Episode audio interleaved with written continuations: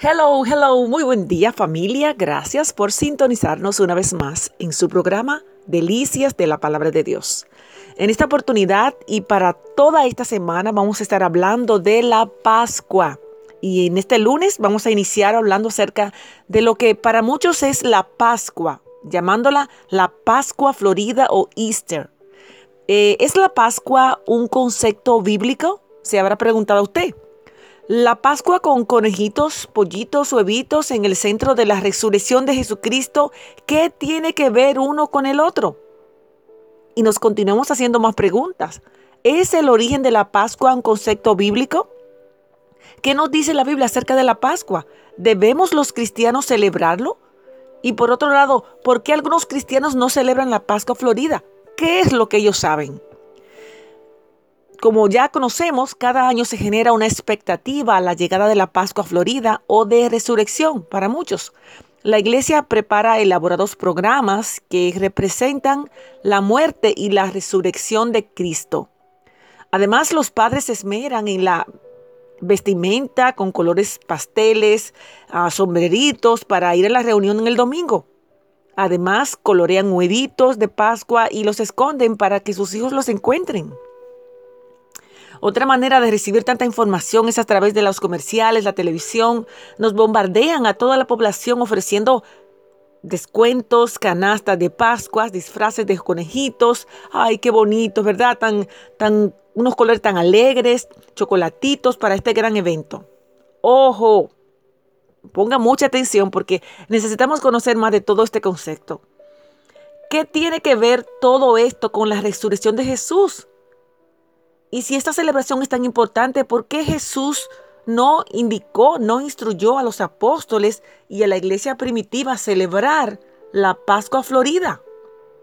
Si la Pascua Florida no aparece en la Biblia, ¿de dónde vino exactamente y qué significa el término? Bueno, la Pascua Florida es la costumbre popular que refleja muchas creencias paganas antiguas relacionadas con los ritos de la fertilidad de primavera eh, iniciando en abril, ¿verdad? Y como símbolo de huevitos y conejitos de Pascua.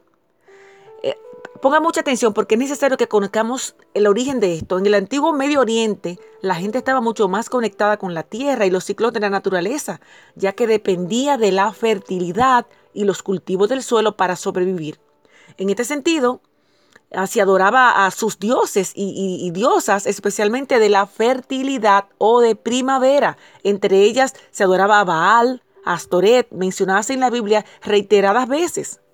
Esos cultos de adoración típicamente incluían ritual para promover la fertilidad en su territorio, rituales sexuales, entre otros. Los conejitos como símbolo de fertilidad representan la capacidad de reproducción, mientras que los huevos son símbolos paganos de la vida y la muerte.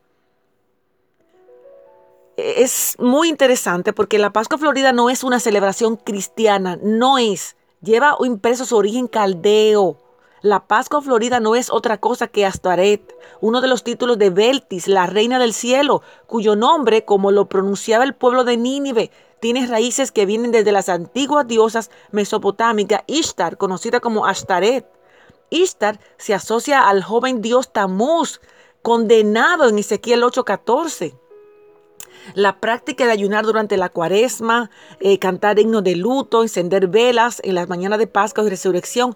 La Pascua Florida es una celebración moderna con raíces idolátricas. Cuidado, cuidado familia con, con practicar de esta celebración que deshonra, que es abominación a Jehová. Los primeros líderes de la iglesia romana juntaron estas costumbres, estas prácticas y las asociaron con, como le he dicho antes, la, la alabanza, la adoración a Dios Tamuz. Además, eh, es una combinación de lo que es la resurrección de Jesucristo con la adoración a la fertilidad, o sea, un sincretismo, una mezcla que ha llegado a nuestras iglesias. Ojo, por favor, no celebren esta festividad de Easter o Pascua Florida. Nosotros los cristianos estamos llamados a celebrar la Pascua a Cristo Jesús, la resurrección en Él, la libertad, el perdón. Y por eso le invito a que nos sintonice los próximos días que vamos a estar hablando con más detalle qué significa la Pascua en la Biblia. Amén. Te bendigo en el nombre de Jesús.